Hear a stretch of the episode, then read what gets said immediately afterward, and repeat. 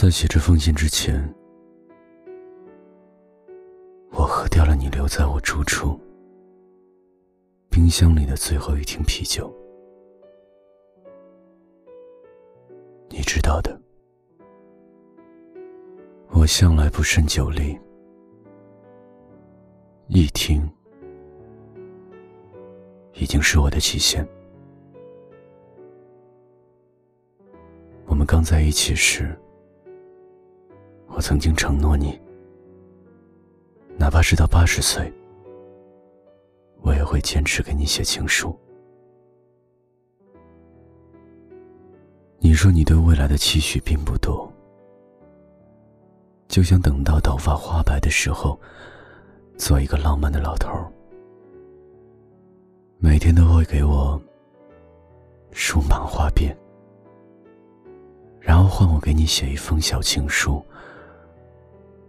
羡慕死那些说我们谈个恋爱怎么这么矫情的人。甚至你我都不是完美的人，但是因为相爱，所以我们总觉得对方是最好的。我给你写过很多封情书，我习惯在最后加一句。你要快快长大，早日娶我回家。你每次读到这句话的时候，都会拉着我的手，细细跟我描述未来要给我们的家贴什么款式的壁纸，装什么风格的挂灯。我是有多爱你呢？才会跟你说，家在哪儿都不重要，重要的是你在哪儿，我就在哪儿。我说真的，我向来不是一个喜欢做打算的人，但是那时候我的所有打算都与你有关。我打算在我二十五岁的时候嫁给你。在我二十六岁的时候，为你生一个可爱的女儿；在我三十岁的时候，开始给女儿挑幼儿园。我们每天一起送她上学，然后你再送我上班。我们会在午饭的时间给彼此发微信。我偶尔应该会跟你吐槽一下公司新来的实习生，跟我当初一样。复印一份文件都会出错，你也会趁机披露我更多的糗事，说人都是会慢慢成长的。是啊，人都会慢慢成长的，只可惜我没有想到，我们成长的速度在不知不觉中开始慢慢拉开了距离。大学毕业后，我们挑了好多个小区，最后才搬进了我现在的住处。像我们当初说好的那样，我们一起在冰箱里摆满了你喜欢的啤酒，和我常喝的养乐多。我十分爱吃，但是又怕胖，所以经常很早的吃晚饭，结果在睡觉前。总是抵不过饥饿再次来袭，那就睡觉吧。睡着了就不饿了。我抱着肚子，你抱着我，见我睡不着，你还会慢条斯理的数羊给我听，实在是太好笑了，有没有？我在你的怀里咯吱咯吱的笑，你说我是笨蛋。然后不用我多说什么，就会起床，给我煮睡觉吃。那时候我就想着，其实我们也不需要大房子，就这样吃一辈子的水饺，我也愿意。可是从什么时候开始，你变得不乐意了？我想大概就是从我们一起去逛街时，我看上了一条裙子。你说让我去试一下，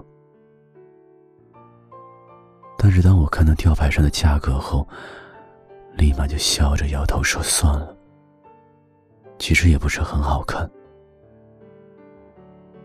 其实我们的工作找的都不是很顺利，但是没关系啊，总会好的，不是吗？为什么我都可以坚持，而你却不可以呢？你说我们不能一辈子住在出租屋里。你说你不能永远只拿四千块钱一个月的工资。你说你不希望陪我逛街时，连我看上的裙子你都买不起。你开始变得越发的偏激，随便一点点小事，你就会皱着眉头问：“又怎么了？”你搬离我们的出租屋时，眼睛是红的。你说辛苦我了，跟你在一起这么久，却什么都给不了我。我哭着问你，能不能不要分手啊？我什么都不想要，只想要你而已。可是你不答应。你说你已经没有办法再对我好了。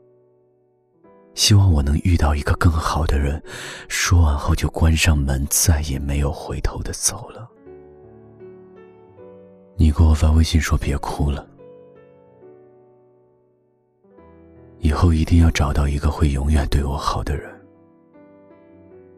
你看，哪怕是到我们分手，你都不明白，我并不是一定要穿一千块的裙子，只要是你买的。一百块，我也很喜欢啊。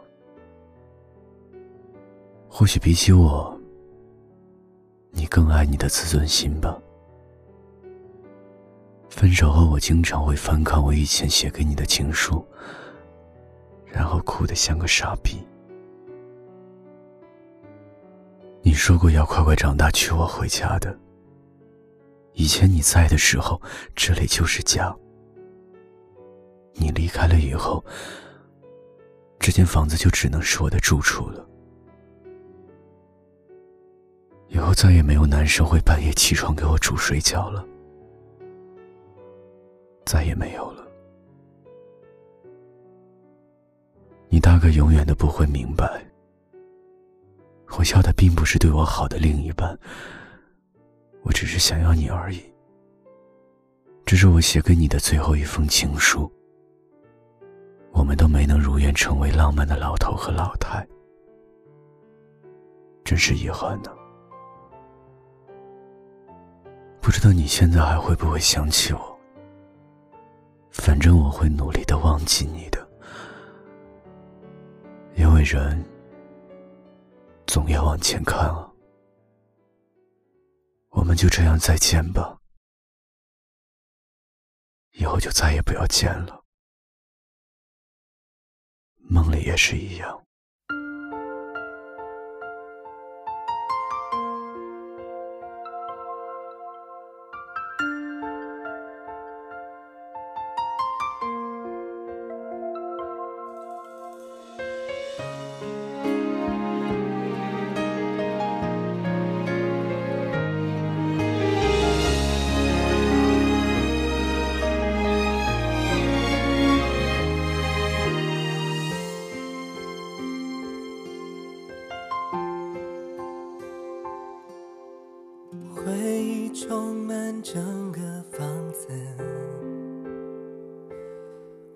们的住处，围困我笑也不会，茶也不思，一个人晃晃又呼呼，相爱的国度里没有人居住，回忆混乱我的脚步。阻碍了出路，证明了你的自私，你的贪图，残忍的看着我无助，平淡的回应我虚假的无辜，痛彻心扉，记得伤，一寸一寸伤。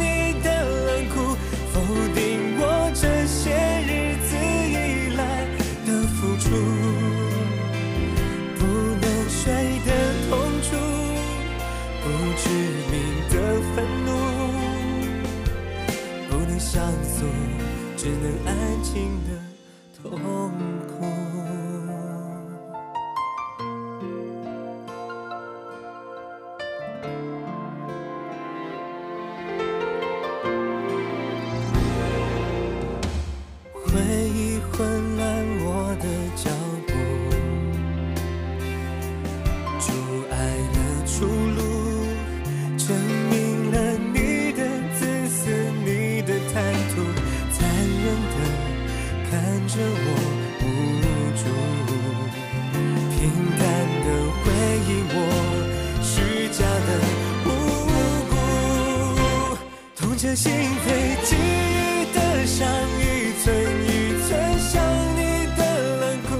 否定我这些日子以来的付出，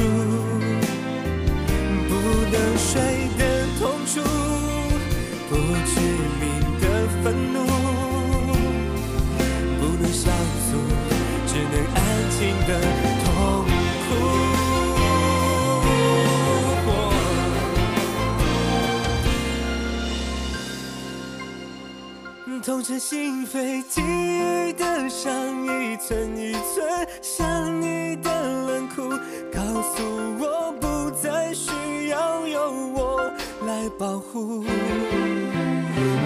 能睡的痛楚，不知名的愤怒，不能上诉，只能安静的痛苦。痛楚，不知名的愤怒，不能上诉，只能安静的痛苦。